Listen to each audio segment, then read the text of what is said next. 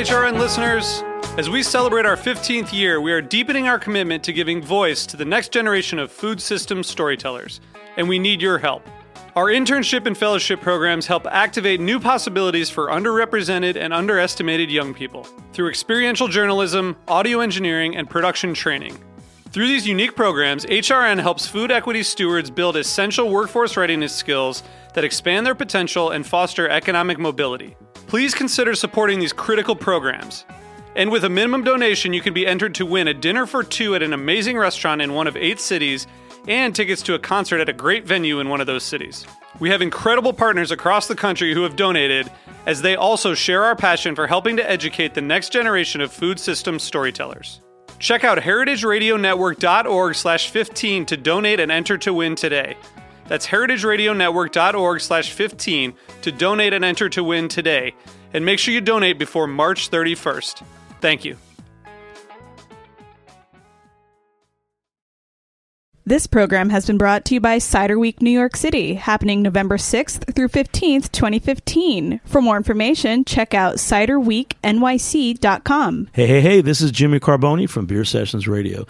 We recorded a special cider show for Cider Week NYC, and you're going to listen to it live on Heritage Radio Network.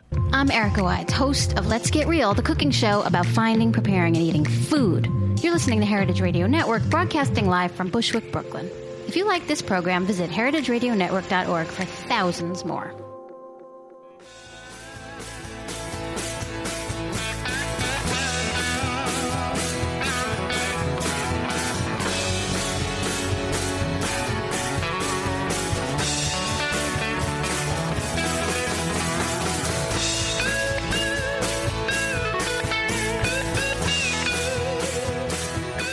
Hey, welcome to Beer Sessions Radio on Heritage Radio Network. This is a special show. It's uh, September 2015. We're sitting with the guys from New Holland Brewing and Artisan Spirits from Michigan. They're in New York City for Whiskey Fest, which is pretty cool. It's happening today. And this, this show will air sometime in, in the fall of 2015. Thanks to our sponsors, Union Beer Distributors, suppliers of world class ales and spirits, which is kind of a, a, a cool thing that we're able to talk about beer and spirits now with a, a lot of the brewers and the reps that we know. You got Stephen Valland. Stephen, how are you, buddy? Doing great. How are you? He's, he's kind of our fall co-host from uh, Brooklyn Brew Shop. And uh, guys, introduce yourself. So this is the team from New Holland Artisan Spirits.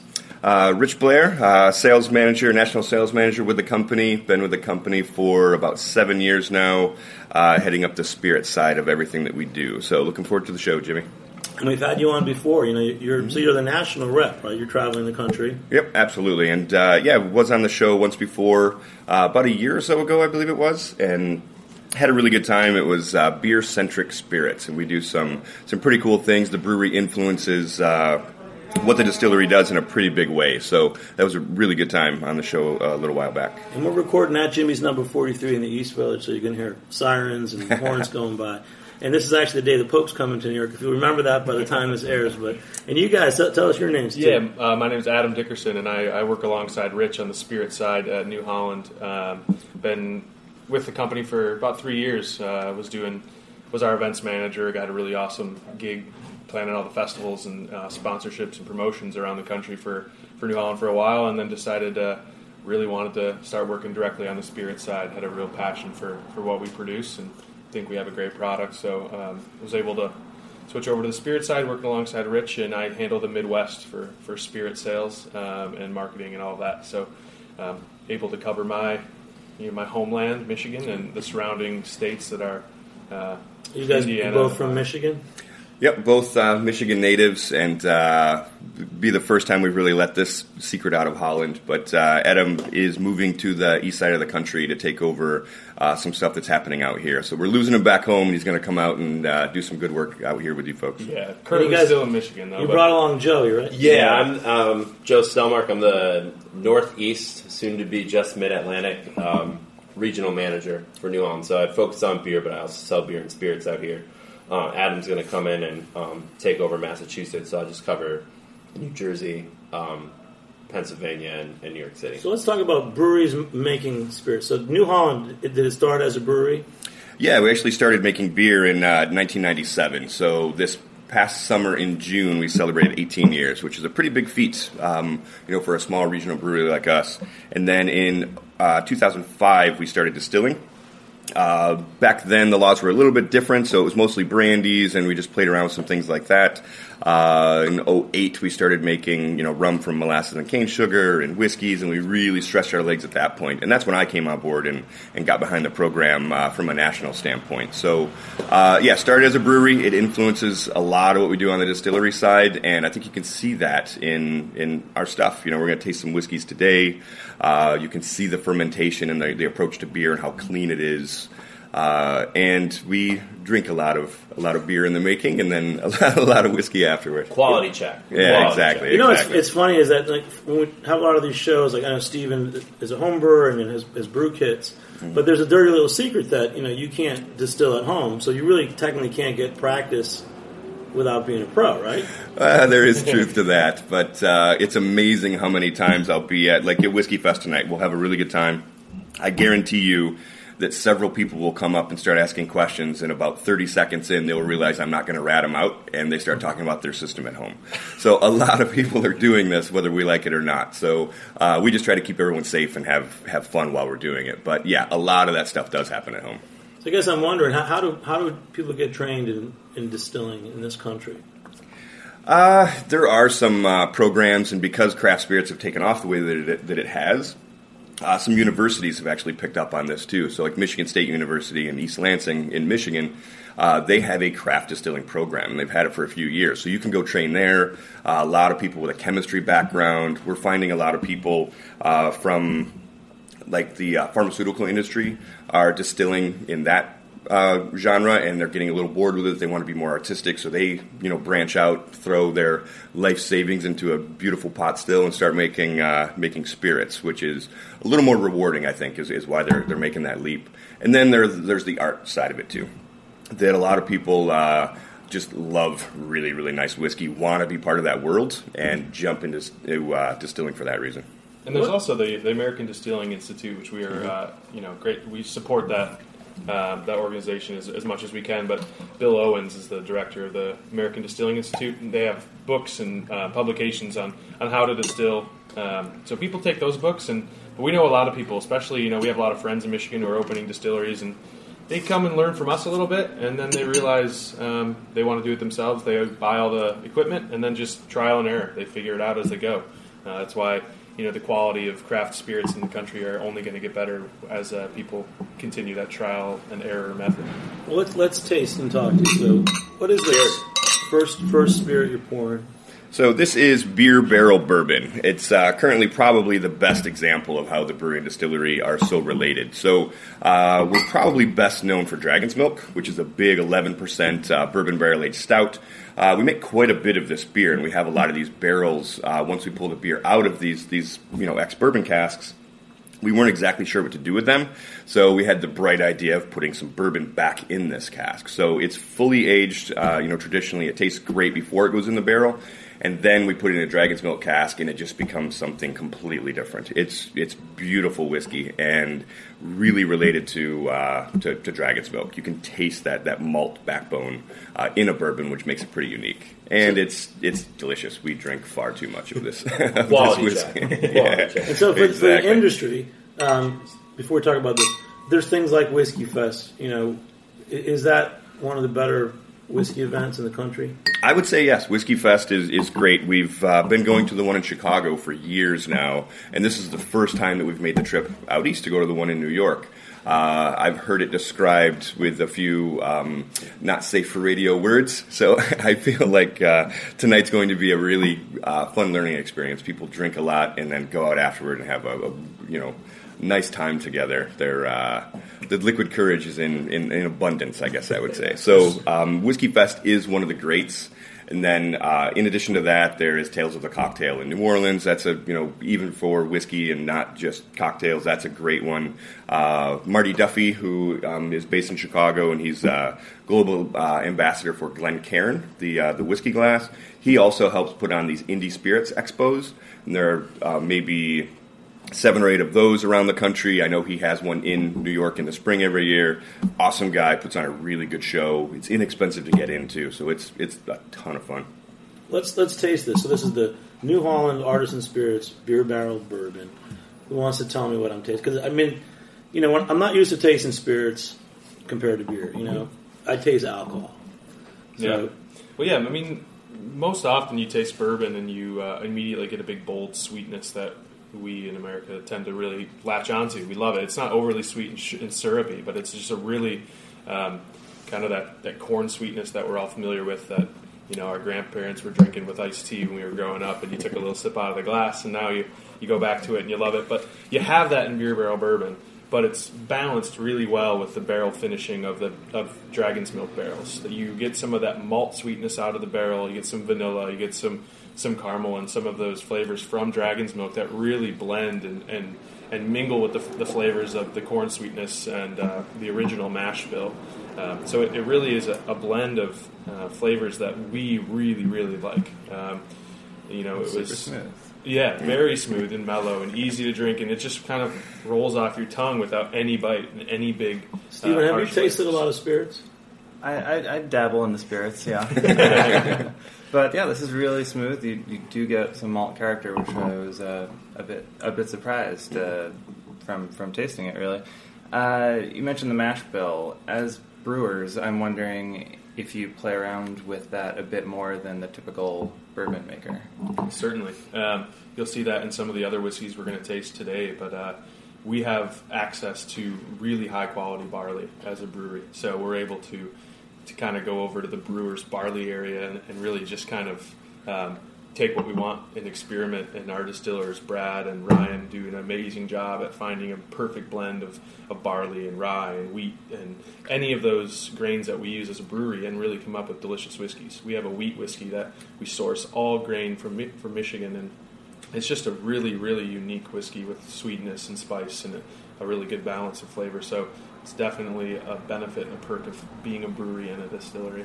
So, Joe, you- you're in you're selling to accounts. Mm-hmm. How, how, how do you bring a spirit into account? Let's say a place like Jimmy's Number Forty Three. We, we're known for our craft beer, and then this year we got a full liquor license. Well, I, th- I So we're trying to meet a lot of the, the new distillers, and definitely interested in breweries that are making spirits. The- I don't really know that much about. it. Yeah, well, the, the fun part about bourbon is it's kind of turning into um, what what beer lovers are looking for. They're coming in and they want to try this, and they want to try the next thing, and they want to try the next thing. It's not um, the brand the brand loyalty that we used to have, like when you would go home and your dad or your grandpa would drink the same whiskey for forty years straight. Like that is changing, um, and so when you go in and now you go in and you'll see there'll be back bars that are filled with 40 or 50 or more whiskeys, uh, bourbon, scotches, and what have you. And so when we come in, um, having an opportunity to be part of those 40, 50 bottles, but then also having the beer side of things is you're familiar um, with Dragon's Milk, where you're, you know you recognize New Holland as a, as a beer brand, and now we have that,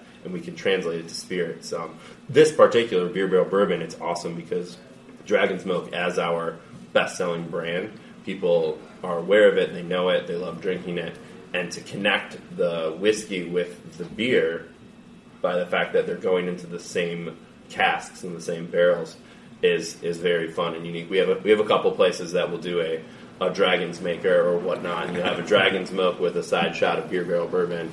Um, I suggest only one, but one of those. But uh, yeah, and Uber on speed dial. yeah, Uber, great. yeah, yeah. Um, but just it's cool with this particular spirit to see the connection between the brewery and, and it helps people make the jump that you know we're not just a great brewery, but we're also a great distillery, and it also gives name recognition. Which you know sometimes with forty or fifty bottles, how do you make a choice? Well, I think there's another layer to this too. That uh, craft beer was really on the forefront of convincing people they needed um, to pay attention to ingredients and a little more attachment to the to the uh, producer. And so I think that craft beer was on the leading edge of that. And then we've seen it with cheese and bread and coffee and craft in, in, in general. You know, as a, an approach to life has really um, moved forward in the last few years.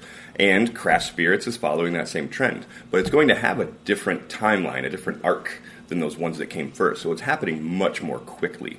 People are embracing craft spirits much more quickly than it got to the tipping point with craft beer. And it's really fun, with that being said, to have this conversation and you know proudly say we started doing this 10 years ago. We have whiskey that is 10 years old that we made. So like it or not, we're veterans and we're on the front edge of that. It's really fun to, to be able to say that. You know, as I'm as I'm tasting new whiskeys and American spirits, I'm starting to learn that some of them are actually distilled and bottled by the producer, and other people are buying a, a, base. Mm-hmm. And tell me how's that, how's that work, and how does the consumer know? And is one better or the other? Well, it's a really good question. I don't think that has like a black and white answer just yet. Uh, the way that I would answer that personally, and I feel like this represents my company as well, it's just honesty.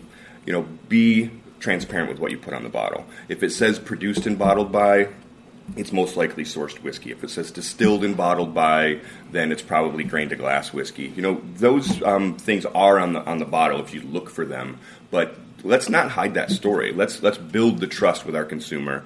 And there are some people, and I'll you know name names like Smooth Ambler out of West Virginia. He's one of my favorite examples of. He has a lo- uh, a tier of whiskey that he calls Old Scout, and it's very openly sourced whiskey, and he's proud of it. He puts together, he chooses these barrels uh, develops the blends and puts in a bottle. It's delicious, and he's honest about the fact that it's it's uh, it didn't come off of his still. So as long as we, we're transparent in that, then who cares? What's in the bottle should taste good. What, what do you say on your bottle? Ours says distilled and bottled by New Holland in Michigan, and that was a change because when we started the beer barrel bourbon program, we had this great idea. Well, whiskey doesn't become mature in a weekend when you have this great idea. So we started the program with sourced, sourced whiskey, and we were sourcing it from MGP in southern Indiana. And so our first bottles, before we made the switch to, to our own grain to glass, it said uh, Indiana bourbon, uh, produced and bottled in Holland, Michigan.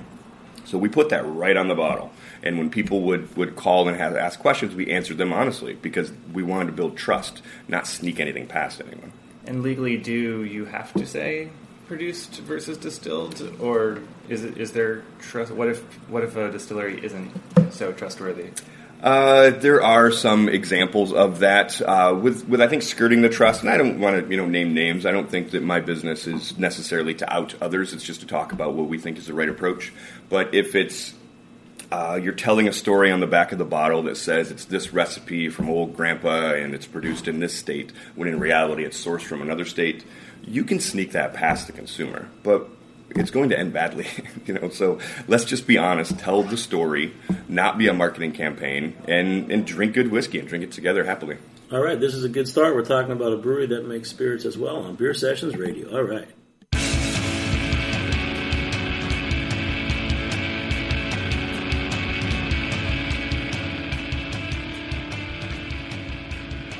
You're listening to Leaving by Dead Stars.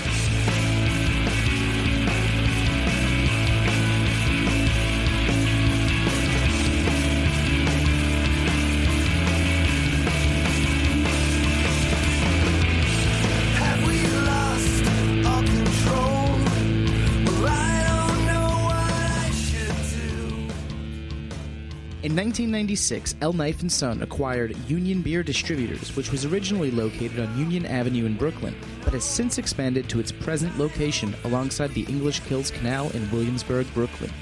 Union Beer has grown dramatically in the last decade as the primary distributor of Anheuser-Busch products for Kings County, Brooklyn, through the hiring and development of the best people in the industry. In 2003, Union Beer acquired a powerful catalog of specialty brands, which immediately positioned them as the craft beer supplier to accounts in Manhattan, Brooklyn, Queens, and Staten Island. Union perpetually tweaks their portfolio to maintain the highest level of stylistic breadth with the most coveted brands available. Through the highest possible level of service, outstanding salesmanship of the ultimate lineup of brands, and a paramount focus on education on all levels, Union Beer has solidified its position as the only source for the best selection of beers in the 14 counties of southeastern New York. For more information, visit greatbrewers.com. This is Brooks Headley, the pastry chef at Del Posto in Manhattan, and you are listening to Heritage Radio Network. Hey, hey, welcome back to Beer Sessions Radio on the Heritage Radio Network. This is a special show. It's Whiskey Fest today, September 2015. We've got the guys from New Holland Artisan Spirits. They're brewery that's also making spirits now for 10 years. And Rich Blair is like the kind of master national guy and seems to know everything about their products. So, what were you guys talking about? Every time we go off air, Stephen asks a good question. I try to get some background. Uh, I was basically just uh, asking about because he and he, uh, Rich mentioned that they use an ale yeast, which made me think because most uh, a lot of distilleries use something called turbo yeast, which is just to make alcohol as fast as possible. Uh, whereas ale yeast is definitely going to take a bit longer, and I guess just want to know why why you think it's important to do that, and um, versus like a turbo yeast, and how that might inform your whiskey. Well, we have found through you know years of doing this now that using the ale yeast, uh, it does happen much more slowly. It, it's uh, um, it's a, a much slower approach to it. It takes longer. It's it's more labor intensive, but uh, the alcohol that's produced. Uh, and then some of those byproducts are the byproducts that don't taste so great are very minimal because it's very thoughtful and careful fermentation. Uh, so then when we put the whiskey, the white whiskey, before it, it goes into a barrel, um, it, it doesn't taste too bad. So when it goes into the barrel, we're not necessarily aging all of these off flavors, these flavors that aren't, you know, pleasant. We're not aging those off of the whiskey. We're just trying to pick up those wood flavors from the barrel. So we don't need six or eight years or four or whatever it is um, in the barrel to, to taste the way that we want because we're not aging all, all that bad stuff off. Honestly, our stuff, we still adhere to the straight rule, which is an American rule, and it's two years um, in cask. We still adhere to that, but after two years, it's beautiful. And so we're not a slave to that calendar beyond two years. Once it's ready and it tastes good, we're putting that stuff in, into a bottle and drinking it because we want to drink whiskey that we made. We don't want our grandkids to drink it. Now, you guys, you're going to Whiskey Fest tonight, and there's, I think there's 55 of the best whiskey companies in the world. Um, how do you stand out in an event like that? I Well, mean, it's funny how it's evolved over the years because I remember the first whiskey fest I went to, and it was in Chicago, and I believe it might have been 2010. But uh, there were only a couple of craft guys. We were tucked away in the corner. We were sharing tables.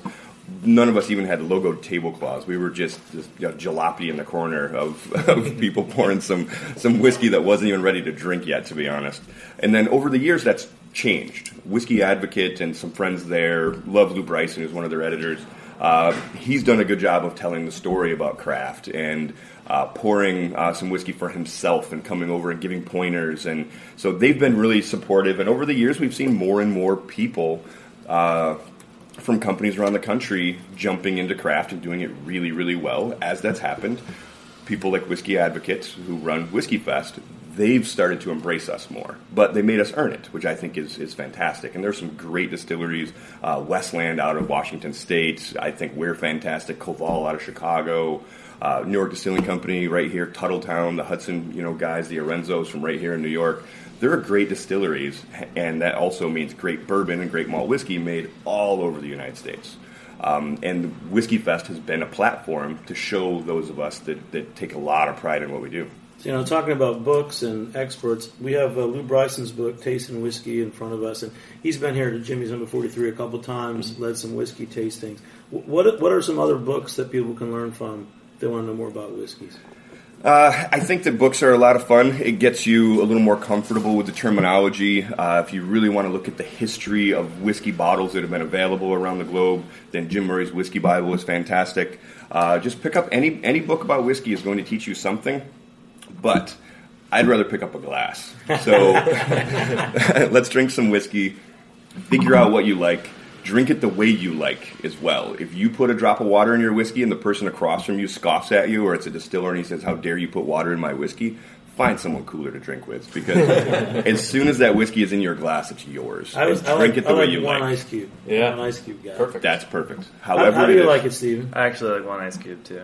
Yeah. Yeah. It's been proven now that our palates are all different. And if someone is drinking a 100 proof whiskey and they say they're getting all of those flavors, that may very well be true. I don't. I need a little bit of water in my whiskey to pull it down so that the, that, that ethanol hit, that heat, uh, is a little bit more subdued, and then you pick up on all of those amazing flavors of you know caramel, vanilla, toffee, butterscotch. All those awesome flavors come through, but at a high proof or right out of the, the barrel, not the same. So, so beer and spirits. So let's go back to the history. I've only learned this recently. I didn't know that, that whiskey was distilled beer, pretty Mm-hmm. much. Mhm. Tell us a little bit about that process. And you talked about you can get the barley from your brewery and, and you pick your barley for your for your spirits. But like, let, let's go to like Scotland or something. Okay. Well, actually, I want to tell one very brief story first. That there is a really good friend, uh, Jeff, who who runs uh, um, Rockford Brewing Company in Michigan. That I made the mistake of telling him that whiskey was beer all grown up, and he's a brewer. He didn't take it as well as I had hoped he would take that. He didn't find the humor in, in saying beer wasn't quite ready yet. So uh, some people would be offended by thinking that, that it begins as beer and then it, it turns into something better.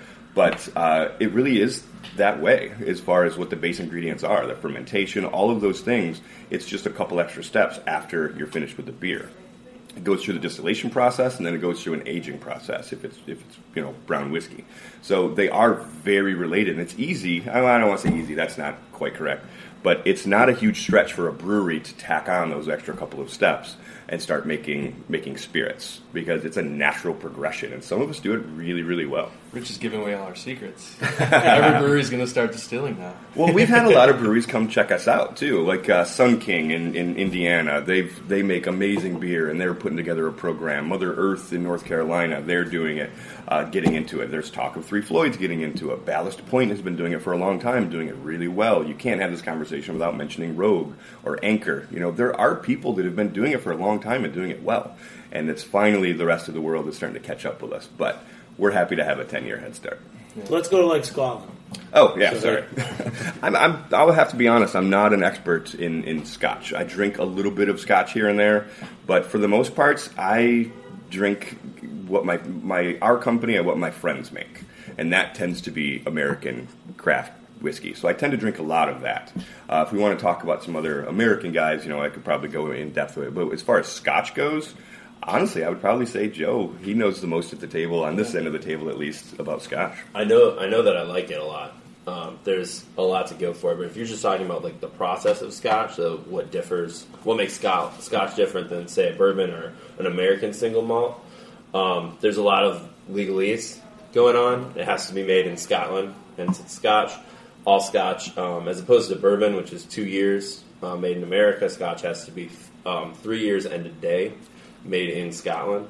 Um, and I think one of the things that goes with, with Scotch, and I'm, a lot of Scots are probably getting really angry at me right now. Um, but there's like four, three or four distinct regions that make similar, similar tastes, uh, tasting scotches, and, and that's all coming from the my favorite word here, the terroir. So you're getting water and you're getting um, malts that are are, are grown in, in different areas, and those are imparting different flavors onto your scotches. Um, I personally love all Scotch that is um, made with smoked barley, and then also finished in a sherry cask. So you get that smoked up front, rounded off by this like delicious sweet sherry. Um, I'm, just, I'm getting excited just talking about it. And most people think, um, you know, your average whiskey consumer, they think Scotch and think smoky and peaty, and it's going to be uh, really earthy and um, you know a flavor that might be uh, you know acquired over a long time of drinking whiskey. But there's plenty of great Scotch that isn't unpeated, and the process of peating is they smoke the barley over peat moss. Um, so there is plenty of unpeated Scotch um, that is delicious. And the only other distinguishing characteristic of a single malt Scotch is it has to be 100% barley, which is very similar to the, the product we are about to drink here is Zeppelin Bend um, from, from New Holland. It's a single malt American whiskey. A single malt Scotch is that desired, um, you know, desired term that you want to get to when you're, you're making Scotch. There's great blended Scotch whiskeys, but single malt currently in the world we live in is that that that type of Scotch that uh, people are seeking So out. what are the tasting globe. notes for this? Well, this the grain bill again. You know, I refer to So the brewery straight malt quite a whiskey bit. with Zeppelin Zeppelin Bend straight malt Yep. whiskey. Zeppelin Bend is the name of a knot that was used to moor airships, and we felt at the time that this uh, whiskey was what tied the brewery and distillery together. So. Very drunkenly You really made around a up? campfire, we named That's a it real Zeppelin story. Bend. Yeah, it's a true that story, I swear. that is. And we also realized that we need to name things while sober from that point forward. because not everything needs to have this long-winded story behind it. But uh, so the brewery influenced it quite a bit. Uh, some of the, the grain that we use is heavily roasted, so you get some of those uh, porter and stout flavors uh, in this whiskey: uh, dark chocolate, cocoa, coffee. Uh, actually, I'll throw out another whiskey fest story. That there was this guy a few years ago that he was stumbling out of, of the fest, and he came up to our table and asked for another pour of the Cocoa Pebbles whiskey. I was offended for like a hot second, and then I realized that he was coming back for seconds, and, and he remembered our whiskey and wanted more of it. So It does have that then I wasn't. pebble, that it little does. Yeah, chocolate, yeah. Yep. That And we're not adding dry, any chocolate. like uh, you know, dark chocolate finish. That's Is that from the malt? Yep, yeah, absolutely. Carafa malt. Yeah. And I have to also, it's, it's, I think this is funny because Stranahan's is a, a whiskey that, that I've liked for a really long time. It's another malt whiskey, you know, out of Colorado. Uh, Stranahan's and New Holland both started making whiskey within a couple months of each other, completely unaware of each other's company. Very similar malt bill, very similar flavor profile. We age ours a little bit longer, but they're, they're quite similar whiskeys, even down to the shape of the bottle. We were just a couple thousand miles apart, had no idea what the other was doing, and we followed this same path. It's just really interesting how creative people go toward the same finish line, not knowing about the other one. It's, it's I have always found that really interesting. Yeah. I was assuming that was just the style of bottle. I was going to say something. yeah. And that was It 10 years nice. ago. So we actually have one barrel of 10 year old Zeppelin Bend. Um, I know this uh, isn't going to air until after Whiskey Fest, but those at Whiskey Fest will be able to enjoy a little bit of that 10 year old whiskey tonight. So um, it's we have that heritage as a craft distillery, and we're we're thrilled to try it. None of us at this table have actually tried it yet, so we're uh, going to be trying it for the first time tonight. Yeah, exactly. And how do I navigate the festival? I mean, I, I'm going tonight, Good. and uh, I'm going to want to go up to your table, and you have secret stashes of, of things in the back. That is the going rate, or the, the way that things are going now, is that uh, everyone's going to have something under the table. Uh, we like to share, we like to give little sneak peeks of things. Uh, the VIP hour we'll be pouring some whiskeys that um, once they're gone, they're gone. But uh, the 10 year Zeppelin is just going to be for people in the know. There are a handful of people that I want to try, obviously yourself included, Jimmy. We, we will get some 10 year American single malt in your glass. But Lew Bryson, he's going to be around. We've been talking about it. He can't wait to try it. There are a handful of people I want to take care of, and then word will travel, and everyone's under the table whiskey will disappear very quickly. New Holland employees also included in these people. Yeah, I would really like to taste it, really. Yeah, absolutely. You know, this is a, going back to how you make whiskey. Stephen, did you ever think about making a homebrew recipe that would be a beer base for distillers? Uh, I've never made a beer base for distillers, but we often try to uh, think about ways to kind of mimic that that whiskey flavor. So at home, you might you know you can even take oak chips and soak them in whiskey or bourbon, and then add that to your beer, and that's a way that you can make a really quick beer uh, bourbon barrel aged flavor to a beer. And don't forget to call up your uh, your local craft breweries. They have barrels that need to find homes sometimes. So you can mm. always find little five, ten gallon barrels if you look hard enough.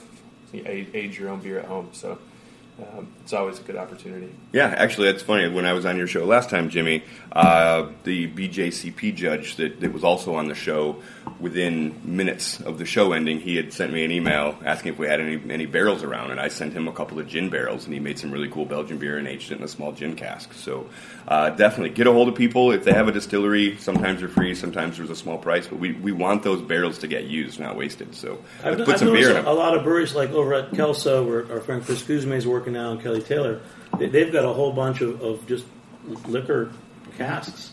Yeah, and here in the city, you can talk to Tuthilltown. They'll help you out with barrels. Uh, often, um, Kings County Distilling in the Navy Yard will uh, also has a bunch of uh, small barrels, and they do small barrels because it speeds up the process. Oh, yeah. Do you do you guys work with small barrels, or do you work with? We currently um, are at a point where we um, are not using any more small barrels. We have had been until the latest release of our rye, which just released, and that was the last uh, the last whiskey that we had in, in smaller barrels. And I think we actually have a, a peated whiskey coming out next spring that would be in small barrels. But currently, we are not laying down any um, whiskey that is in uh, anything less than a, a traditional 53 gallon barrel. Do you feel like when you get to that point, is you know you've kind of made it being ten years in. There's a little feeling of success, and we feel like we got our, our uh, big kid pants on now. But um, yeah, it's uh, we you know there's myths out there, and everyone has their own opinion on whether or not the small barrels um, affect the whiskey in a way that's you know as good as a, as a larger barrel. And I think it's you know I don't think it's a it's a black or white issue, good or bad. I think it's going to affect give out different flavors. And uh, we were doing it for, for eight minutes uh, or eight years, so we really enjoyed the product coming out. Awesome. We're having a great show here talking about beer and spirits on Beer Sessions Radio. We'll be back in a few minutes. will cease to exist. If I come into a party hitting raps like this, all you superficial rappers will cease to exist. If I come into a party hitting raps like this, This is Superficial Rappers by Rectech. Cider Week helps to bring profitability to local orchards while reviving heirloom apple varieties by cultivating awareness of craft cider. Cider Week connects cider makers from New York State and select pioneering guest cideries outside the state to buyers from top restaurants, bars, and retail shops across New York City. Those culinary tastemakers, in turn, help increase consumer awareness of cider's pleasures by hosting public events, tastings, dinners, classes, and pairings that build appreciation and demand for regional ciders.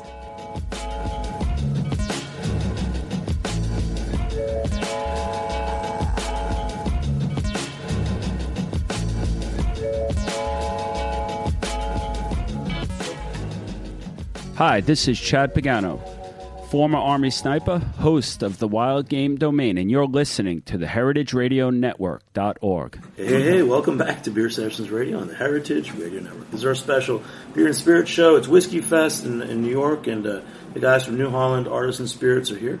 We're talking about spirits. Um, so, Joe, what did you ask me? You said, "W- w- why do I have so many New York spirits? Oh no, just as a uh, as a regional manager going into a bar, it's my second nature to look at a back bar and to look at a tap list. And I noticed um, that you had almost one hundred percent um, New York tap handles on. Um, so I was just wondering if that was curious. Some people like to just keep it completely local, or if that just happened to happen because there's a lot of really really good New York beers nowadays.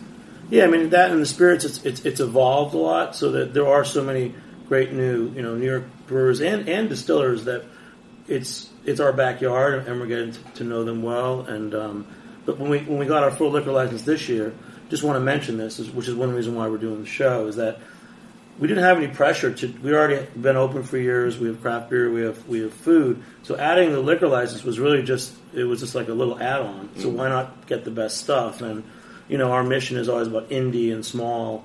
So it, the New York State stuff is easy to serve. We're, we're, meeting so many new distillers and, and indie guys, and I guess that brings up a whole point. What is indie spirits? Are you guys an indie spirit? I would say that uh, that's another one of those ambiguous terms without a, a true definition, but I definitely put us in that, that indie category, that independent. We're independently owned. Uh, we don't adhere to you know specific production guidelines. We're, we're, we try to be artists as much as possible and, and creative and experimental. And you know to kind of build on the, the independent thing, we've seen the trend start to move a little bit with this local conversation. Yes, we should all support local, whether it's agriculture or spirits or beer, or whatever it is. Supporting local is, is a great thing, but we need to challenge local to be great as well. And we're a little bit ahead of it in Michigan because we have 200 breweries in Michigan now that are members of the Brewers Guild, uh, the Michigan Brewers Guild. So we challenge each other to be great because just drinking a beer, drinking a spirit because it's made down the street is great as long as they don't take advantage of you. And they, they make really good stuff. And we're seeing that trend now where people are, are challenging their local producers to be great. And so it, it's nice to see so much New York stuff, you know, on your tap list over there. And there are some great New York distilleries. I listed some in another segment already. That there's some great things being made locally here in New York. You can't say that everywhere in the country. And this is where I need to stop talking. Okay, let's let's talk about Michigan. I, I like so you guys are where in Michigan? We're in Southwest Michigan, uh, about half an hour half an hour west of Grand Rapids. So Grand Rapids is kind of currently becoming the beer hub of Michigan um, in terms of where it's all being consumed. Um, you got some great breweries in other towns nearby, but um, yeah, we're right on the lakeshore, a small Dutch town, Dutch settled. Um, we used a little bit of that heritage in our in our brands, and uh, Knickerbocker Gin, for example, is a good example of um, the Dutch settlers and how we how we feel a little bit um, entitled to include them in some of our branding. But yeah, it's a small Dutch town, vacation town, really really great place right on the water. You can go to the beach. You can grab some beer and spirits at our place. Holland, Michigan. Holland. Michigan. Yeah. So if I go there, are there any destination beer and spirit places that our listeners should check out when they come to visit you? In Holland, uh, Yeah. come come to our pub and get a hold of one of us at this table so we can sit down and have a drink with you. That's probably the, So that's the the best way to, to get yourself. And then go to the beach and go see Lake Michigan. It is beautiful, one of the largest freshwater oceans on the planet. So I would say in Holland, the, the big points that people come to see is Lake Michigan. And then in the spring, we also have uh, Tulip Time, where we have a million people overtake this little town of 30,000 people to come look at flowers. Um, so we Flowers stay we stay the- out of the way during that week. But uh, yeah, a lot of cultural heritage, um, a lot of uh, uh, pride and heritage in, in Holland, and I think that shows in a lot of the businesses that are there too. And maybe whether it's making furniture or whiskey or whatever it is coming out of West Michigan. But we do have a beer trail that runs up the lakeshore. So if you're not going to stay in Holland, you can you can hit you know 30 breweries in a weekend if you want. You have some of the bigger ones to name are you know to our southeast we have Bell's, straight east we have Founders, up the lakeshore up to Traverse City you have Shorts Brewing Company and and tons of great smaller breweries that are popping up along the way. So you will be in no shortage of good beer or spirits nowadays. Have you been out there, Stephen? Uh, no, haven't spent much time in Michigan, but feeling like I need to. Yes, because you know, S- Stephen, one of the books that he wrote, you it was part of your journey as you were learning about beer. You went to some great breweries around the world, didn't you? Yeah, yeah. Uh, we went to yeah like 30, 30 breweries or so in North America and Europe, and uh, and went completely around Michigan. So You missed the mitten somehow. Yeah. Holds Well, cheers lot to Michigan. So what? That's, what's this next whiskey? So these are some beer that you made and you liked it so much you distilled This, it. this is a great example of how our our brewery roots can influence some of our um, how we distill and how we approach distilling. Um, and it's our brewer series, which um, we're now in the process of kind of shifting more towards bourbon production at the moment. It was a good way for us to just explore um, different methods. We talked about smaller barrels earlier, um, different ingredients. This malt house, Rich can speak to it. It's literally a, a mash a mash bill we used for a beer we made, and when we tasted the beer, we just, just decided, hey, this needs to be distilled. No, that's exactly what happened too. It was a uh, it was called Charcuterie Rye, and it was a uh, smoked rye doppelbock. Yeah, Jimmy gets the pun. it paired really well with charcuterie. Go figure. Uh, but it was a smoked rye doppelbock, and then we finished that in brandy casks. And when you drank that beer, it just tasted like it wanted to become whiskey. So we made a, an unhopped version of that, distilled it, aged it in new barrels, and that's what became Malt House, which is the the one that we're we're drinking right now. Really nice, ninety proof. Uh, uh, malted rye, uh, malted barley, and uh, some of that barley is smoked. Just this little hint of smoke kind of playing in the background. Really fun whiskey. Uh, in this brewer series, um, Joe alluded to it, but it is on its way out. So we have the rye whiskey is available right now, and then there's another one, a smoked whiskey, coming in the spring, and then it's that's it. We're making bourbon all day, every day because we just don't have enough of it. And one thing I've noticed uh, from previous shows when we're talking beer, we're talking in terms of days, weeks, and months, and we haven't said anything less than years today. How do you, as a distiller with the mindset of a brewer, uh, keep pushing and experimenting when you just have to wait so long? Well, that's a really good question, and that's why we started with the small barrels because you get feedback so much quicker. Um, there are two things to, to really oversimplify it. There are two things that happen in that cask. One is the wood uh, interacting with the spirit, so you're in- influencing the flavor in that way. And the other thing that happens in that barrel is oxidation of that spirit. And that's where you get some of those tropical fruit flavors, stone fruit. You get some of those other flavors that you pick up in whiskey, they come from the oxidation process. That you, there is no way to speed that up. You can speed up the wood interaction, but you can't speed up time and oxidation. So in a big barrel with longer time, you're going to get more of those secondary flavors that make a whiskey from good to great, in our opinion. In a small cask, you get the wood influence. So you can put something in a small barrel, and then six months later you taste it, and you're like, now I see what's going to happen, and it can graduate to a bigger barrel. So that's the method that we've taken. That is also not meant to say anyone else is doing it incorrectly, but that's the path that we that we went down. Yeah, it takes patience, but we have to be honest. At the end of that time period, that barrel is by no means full. Our our team has been tasting it along the way, and it's uh, it's a fun process to watch it change. But yeah, we have the uh, you know we just have to be patient. You have to be able to let it sit, and you don't want it to uh, you don't want to release it before it's ready. We've had to make that call plenty of times. And being 10 years in, I imagine you've made your fair share of mistakes and have a better sense of. Yes. So you've had the house whiskey at our pub in Holland. if it doesn't come out as intended, uh, it doesn't hit a bottle. That That's is what I was gonna say. incredibly painful. Who drinks but the mistakes? they, if I have a cabinet at home that's filled with mistakes that uh, I give to unsuspecting guests when they come over to my house, and uh, we did find a home for some of that within our house whiskey at our pub, which is still better than most house whiskeys you would have anywhere in the country. But it was not quite what we had intended, so it doesn't go into that bottle. But you're right. Sometimes when you're creative, it's an expensive and painful result. Um, it doesn't happen often, but it has. And on that point, um, that is actually one of the one of the key benefits we've had as a brewery and distillery is we've we've been a successful brewery since you know for 18 years now, and having distilling being the last 10 years of that, we've we have room to make mistakes and we have room to wait. Like there's been. You know, we, we've never had the issue where we need to make a revenue goal, so we need to put this whiskey that's not ready. We have a brewery that's been helping us along the way, um, and and it, it's led to some great things and has given us the ability to say, oh well, that's not good enough for bottle, or hey, that, that needs to wait another year or another six months or what have you. The first whiskey we ever released was three years old. And that was for two reasons. One, because we had the ability to be patient, and the other is that uh, the president founder of our company, the one who got bit by the distilling bug and started the whole thing, he changed the law in 2008. He played a big role in it uh, so that we could begin distilling from grain to make whiskey. He knew it was going to happen, so the day that law changed, we had three year old whiskey because we've been doing it for the past three years. Uh, so it's, it's interesting, though, that the first one we released was three years old. It wasn't six months because the light bill was due. Uh, that is something that I would almost call unfair as a, uh, being affiliated with a brewery.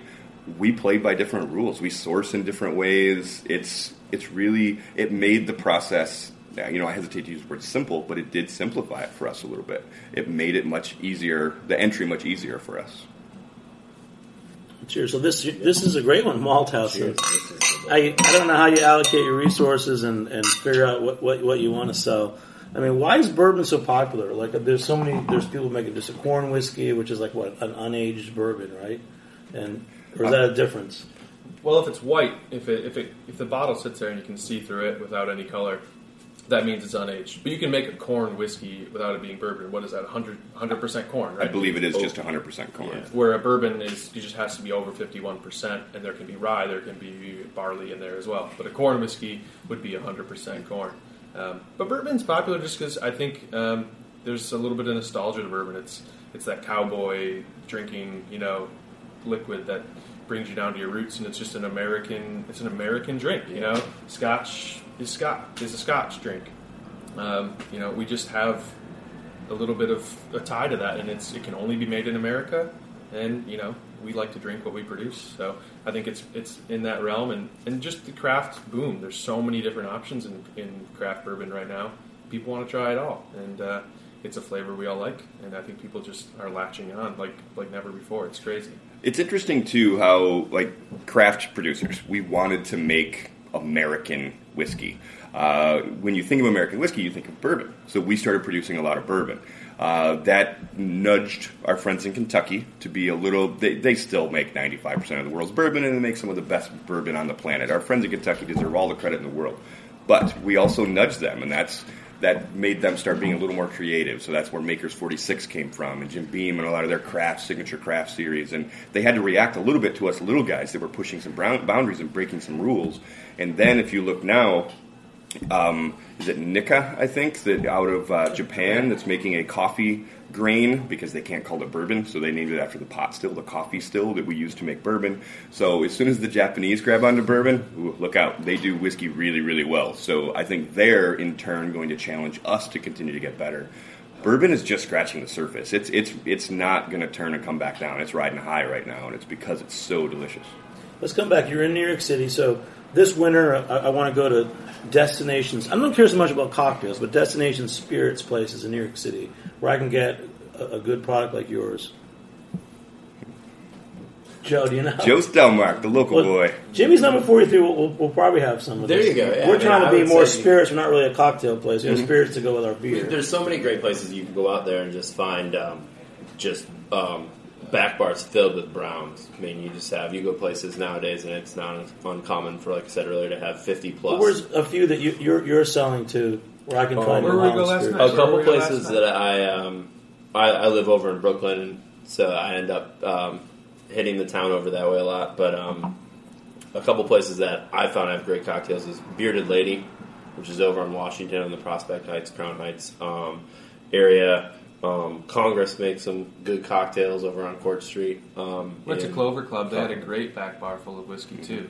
Um, any that stand out to you, Rich? That are just you got to go to? Uh, I bounce around so much when I come to New York. It's pretty amazing to me. You know, being from the Midwest, you have to have a destination bar. You have to pick it out before you drive into that city, with some exceptions. I mean, Chicago's a great town, but uh, if you're going to a, a city, you have to know where you're going before you get there. Here, you can find a parking spot and fall down, and you're going to have great whiskey within 10 feet of you. Like, it's pretty amazing the concentration of awesome places here in New York. So, quite honestly, I don't have a favorite or any destinations. Every block has somewhere that's going to blow my mind when I walk in, and then I'm going to thank them for having you know our single malt on the back bar. It, it, we did that several times yesterday. It was it was a really fun night that didn't seem like it wanted to end. Yeah, but we're sitting here. This seems like a great place. Oh yeah, for sure. so Looks like maybe a we'll whiskey end up here. bar. It does. no kidding. Looks like some monks have drank whiskey in here at some point. Stephen, any, any new favorite place that you like in New York City Um, for drinking in general? for drinking in general, I mean, I've just been thinking about how I really like that you now have whiskey here because I whiskey I feel like is something I always want to drink when I'm out, but I just just don't go to that part of the menu, and I'm wondering how you necessarily. I think of it almost like uh, ordering a latte versus getting someone to order the espresso. Like, how do you get someone to that might be a craft beer lover to kind of just like go through that long list and try their first like really nice. I nice think glass. the fun part of that is again the, the whole brewery and distillery thing. If you go to any brewer, there's two things that they have in their they have in their home, and one is the 30 pack of something, whatever their local PBR Hamm's, what have you. It's guaranteed it happens, and they have whiskey, and it might be Scotch, it might be bourbon. Um, might be what have you, and so there's always people who are into craft beer, people who have showed up because there's 12 awesome beers on tap, are just waiting to dive into that whiskey because they're looking for new flavors. They're looking for something new and bold and something to, to challenge them and their taste buds and what they find normal. Um, and so you go into a lot of great, a lot of great craft beer bars, and they're going to have a great whiskey selection. Um, uh, Ginger Man Manhattan strikes out to me. Um, now Jimmy's number forty three, um, and you're just talking about how do you get them from the beer to the whiskey. I think I think it's a natural progression. I think a cocktail can be that bridge too, because I, quite honestly, I think of New York as a cocktail town because I can get cocktails here that I can only get in a couple other cities in the entire country. Like it's it's done so well here. So if you want to get people to move from beer, which uh, quite honestly, I don't think we need to move anyone away from beer. We need to get them to drink the occasional cocktail. You have but two hands. don't apologize. well said.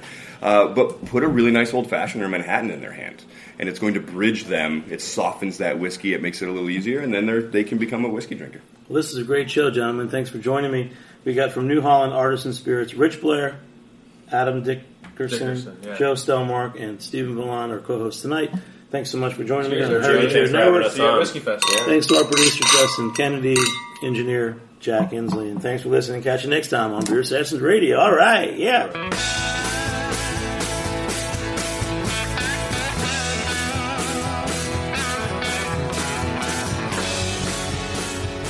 Thanks for listening to this program on heritageradionetwork.org. You can find all of our archived programs on our website or as podcasts in the iTunes Store by searching Heritage Radio Network. You can like us on Facebook and follow us on Twitter at heritage underscore radio. You can email us questions anytime at info at heritageradionetwork.org. Heritage Radio Network is a 501c3 nonprofit. To donate and become a member, visit our website today. Thanks for listening.